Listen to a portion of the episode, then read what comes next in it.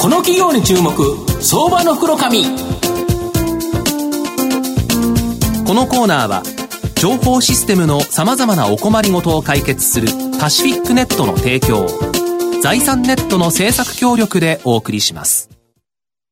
ここからは相場の福の神、財産ネット企業調査部長、藤本信之さんと一緒にお送りしてまいります。藤本さん、こんにちは。毎度、相場の福の神こと藤本でございます。まあ、この番組結構長く続いてきたわけですけど、はい、今日がなんとですね、記念すべき第300回目と。そうですか。まあ、一応ですね、とりあえず1000回目標してますので、えー、まあ3割まで来たから。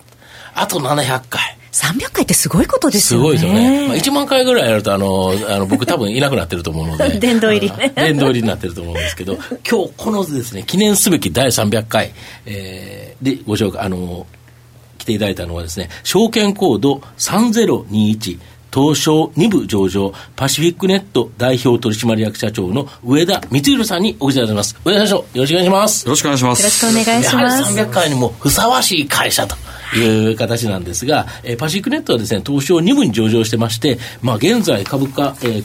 740円、えー、1単位ですね、7万円強で買えるという形になります。東京都港区芝居にですね、本社がある法人のですね、パソコンやタブレットなどの IT 機器の調達、通信、運用保守、クラウド、セキュリティからですね、使用済み機器のデータ消去、リユースまで、これをですね、ワンストップで提供する、いわゆる IT 機器のライフサイクルマネジメントサービス、これをですね、全国7拠点で展開している企業という形になります。市場の変化に合わせですね、前期より大きくですね、事業構造の変革を推し進めており、B2C 向けの小売販売店舗、これをですね、なんと全店舗閉鎖して、B2B に選択と集中、徹底的に行い、企業向けにですね、月額課金ビジネス、いわゆるサブスクリプションモデル、こちらに大きく舵を切ったと。いう形なんですが、あの、上田社長、御社の事業のターゲット層とマーケットの状況、これどんな感じなんですかね？はいそうですね、あの今、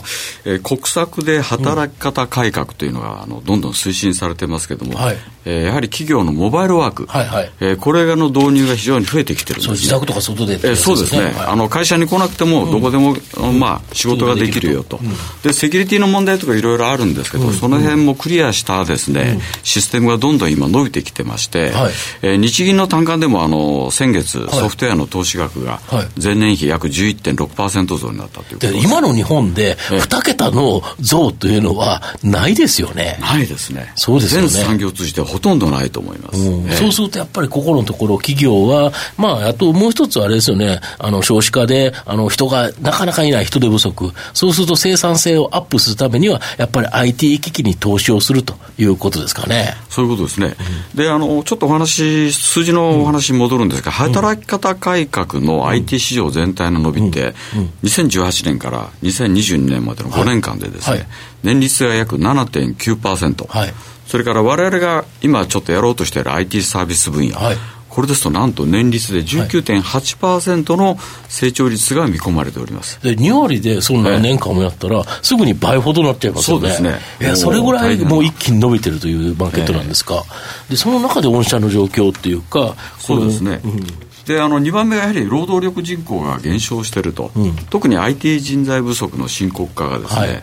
この1年ごとに深刻化が増していると、はい、で今現在あの情報システム部門で、まあ、100名以上の企業、はい、1人もしくは1人もいないという会社がですね、全体の半分近く、まあ、あると。そうですよね。僕もなんかいろんな企業を訪問してる中で、いない会社ありますよね。下手したらなんか、その部長さんがやってるとか、偉い人がやってて、最悪のケースだと社長さんがやってるっていうケースもあるぐらい、やっぱパソコンに詳しい人がなんか押し付けられてるっていう感がありますよね。そういうことですね。はい、で、やっぱりそういった企業は今後のデジタルトランスフォーメーションっていわゆるデジタル時代のですね、まあ、本当に会社のシステムをそれに合わせて変革しようとする大きな波にやっぱり乗り遅れてしまうと。これ乗り遅れるとやっぱり企業としての成長力が失われる失われますね、これ逆にこれをきちんとした会社というのは伸びていくと。そうですね。うん、ですからこのデジタルトランスフォーメーションの大きな崖というのは2025年と言われてるんですけど、うん。うん、この2025年までにこういったデジタル、まあ、ソリューションで自社を強くしておくというのがですね、もう必須の役割、あの必須の、まあ、企業にとっては重要な、うん、あ事項だというふうに今言われております。あと、この Windows7 のサポート終了、Windows 10の移行、これ、いついつ終わるでしたっけ？そうですね、えーと、来年2020年の1月にですね、うん、Windows7 のサポートが終了します、うん、これ、企業、まだいっぱい持ってますよね。そうですね、今、マイクロソフトさんのお話によりますと、はい、約1600万台がまだ Windows7 で残ってると。そんなに残ってるんですか？で昨年は1800万台残ってると言われたんですけどあと200万台しか変わってないんですか？200万台ぐらいしかまだ入れ替わりが。で今年ですね、うん、これが一気に、うん、ただ一気になかなか難しいんで、うん、2021年ぐらいまでは続くというふうに言われております、なるほど、そうすると、そこで一気に入れ替えるということで、あの昨年11月1日から、御社が提供開始したこのサブスクリプションサービス、まるっと365、これがやっぱりその受け皿になりそうな気がするんですけど、どんなサービスなんですかね、これ？そうですね、あの従来はですね、うん、あのサブスクリプションってあの、皆さん、月額課金って単純に思ってらっしゃる方が多いんですが、はい、実は新時代のビジネスモデルなんですね。はいアメリカのネットフィリックスって、はい、あのご存知だと思うんですけど、動画配信、はいはい、あれが2007年から2017年の間に、はい、なんと0人から1億人までそうですね、あれ、毎月定額ですもんね。そうなんですね、うん、そういう伸びが、実はアメリカのですねフォーチュン500を代表する大企業の伸びよりも、はい。はい、今8倍のスピードで成長していると言われてます。やはり企業側は、サブスクションモデルっていうのは毎月チャリンチャリンと入ってくるから硬、ね、くてストック型で非常に収益も上がりやすい、で顧客も離れにくいということですよね。そうなんですね。あの今までの単にデバイス、うん、パソコンなんかを、うん定額でレンタルで貸す、リースで貸すっていうのと全く違いましてね、はい、お客様の環境に合わせたサービスを、はい、IT サービスを込み込み、クラウドサービスも込み込みで、セキュリティもあるし、あと運用保守も運用保守もやってくれるし、御社の場合、あれです MVNO をやってるから、ね、SIM が入ってるから、ええ、そのノート PC を外に持ち歩いて、どこでも通信できてしまう。そうなんですね、でそこまでやると、うん、情報機器を管理する方がいらなくなってくるんですね。うん、なるほどで、これ本当に、あの、あれですよね、いろんなソフトウェアが入ってるから、それの許諾であったりとか、えー、アップデートであったりとか、今まで面倒くさかったんですよね。そうですね。うん、特に Windows 10以降は、あの、アップデート、うん、バージョンアップと呼んでるんですが、これが非常に頻繁に行われて、はい、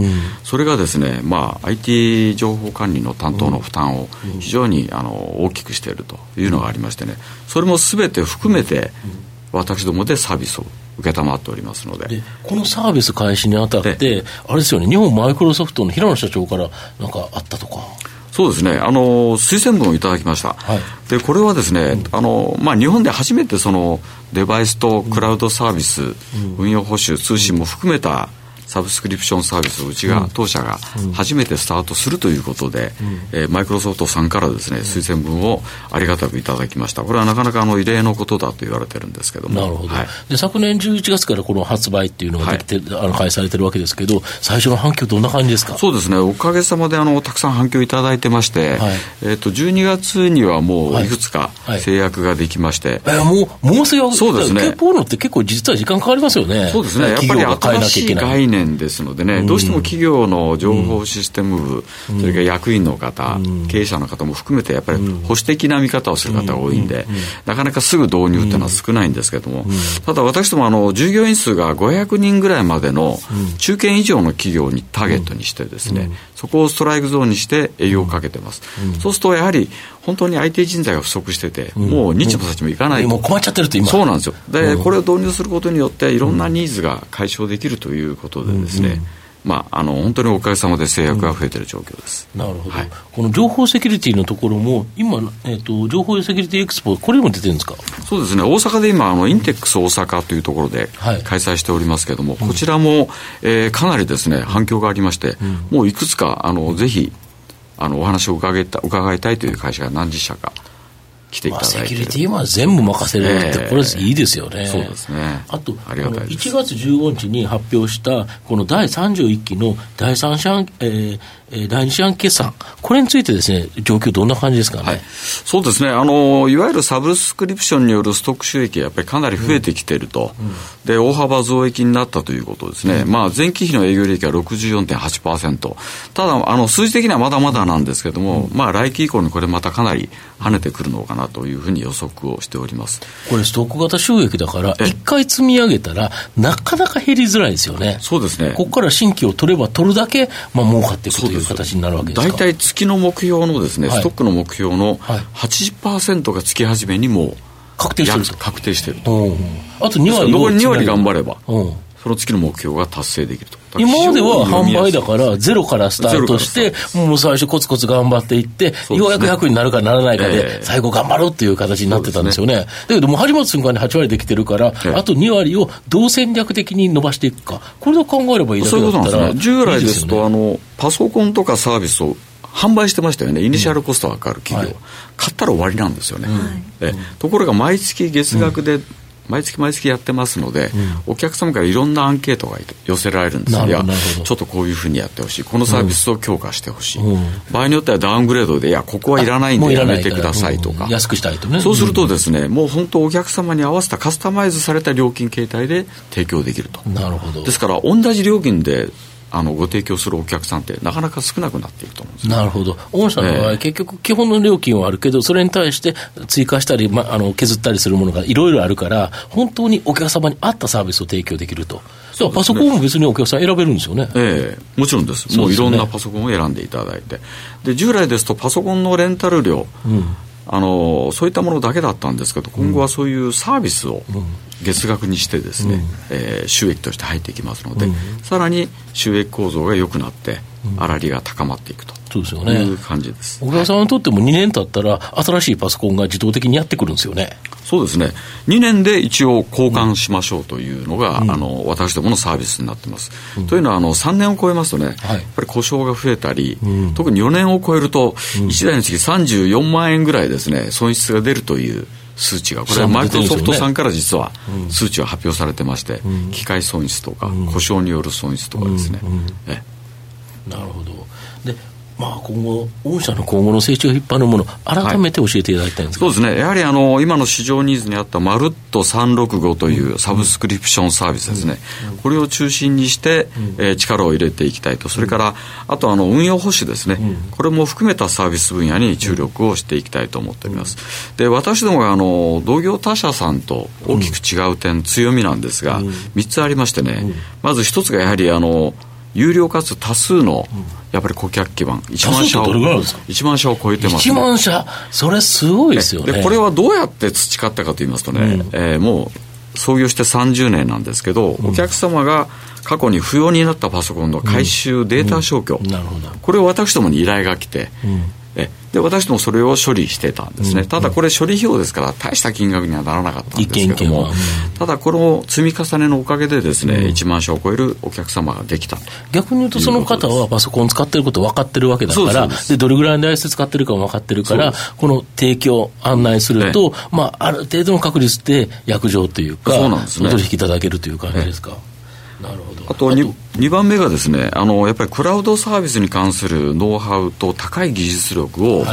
持つことができたと、なるほど。でこれは実は昨年の12月にですね、はい、M&A をさせていただいたテクノアライアンスさんという企業なんですけども、うんはい、こちらを買収させていただいたおかげでですね、うん、日本でも本当にトップクラスの、うん。クラウドサービスの技術マイクロソフトのクラウドサービスに関しては、もうここ一番よく知ってるような会社そうですね、私どもの、ね、まあ、グループとしてですね、一緒に動けるようになったとですね。それから3つ目が、これ非常に本当にうちの強みなんですが、全国7拠点、札幌から福岡まで、実はテクニカルセンターと呼んでるんですが、はい、ロジスティックスも兼ねてるんですね、はい、でここに私どもの専用のドライバーと車もあって、うん、シームレスにお客様の会社からパソコンを運んだり保管したり、これがあの今後のサブスクリプションサービスに非常に大きな役割を果たしていくだろうと。そうですよね、都内とかだとあれですよね、自社のトラックっていうか、配達、えー、あれもありますよね。そうですね、えー、そうですよね。であと、やっぱりここって、今後、やっぱり大きく成長しそうですか、全体的には？そうですね、もうサブスクリプション以外は、多分、うん、購入するという判断は企業ではしなくなるんではないかなというふうに考えております。東野さんいかがでしょうか？いやあのー、もう一緒であのモバイルバークはですねこれからあの大きくなってくるということで拠点はもう7拠点止まりっていうことはないと思うんですけど今後やっぱり。そうですね、ただまあ、あの整理都市のメインなところを置いてますのでね、まあ、当面は7拠点で十分ではないかなと、えー、思っております。はいまあ、最後まとめさせていただきますと、パシフィックネットは今期でですね、31期目を迎える企業なんですが、ここ数年でですね、非常に大きな変革、これをですね、遂げている企業だと思います。で、株式市場はやっぱり前向きな変化、これをですね、高く評価するという形で、まあ、全国展開していた B2C 向けの中古 PC ショップ、これをですね、すべて閉鎖して、B2B、企業向けに法人のパソコンやタブレット、IT 機器の調達通信、運用保守、セキュリティから使用済み機器のデータ消去、リユースまでまるっとですね、ワンストップで提供する、この月額課金、サブスクリプションモデルで、ストック型収益を積み上げていくように、まあ、大きく変貌と。僕はやはり2019年、期待のですね、成長企業だと思います。今日は証券コード3021東証2部上場パシフィックネット代表取締役社長の上田光弘さんにお越しいただきました。上田さんどうもありがとうございました。藤本さん今日もありがとうございました。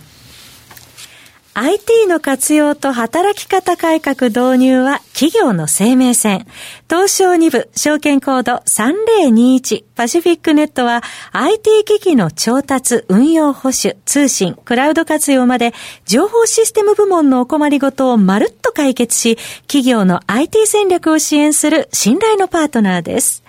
取引実績1万社を超えるスペシャリスト集団。東証2部証券コード3021パシフィックネットにご注目ください。この企業に注目、相場の福の神。このコーナーは、情報システムの様々なお困りごとを解決するパシフィックネットの提供を、財産ネットの政策協力でお送りしました。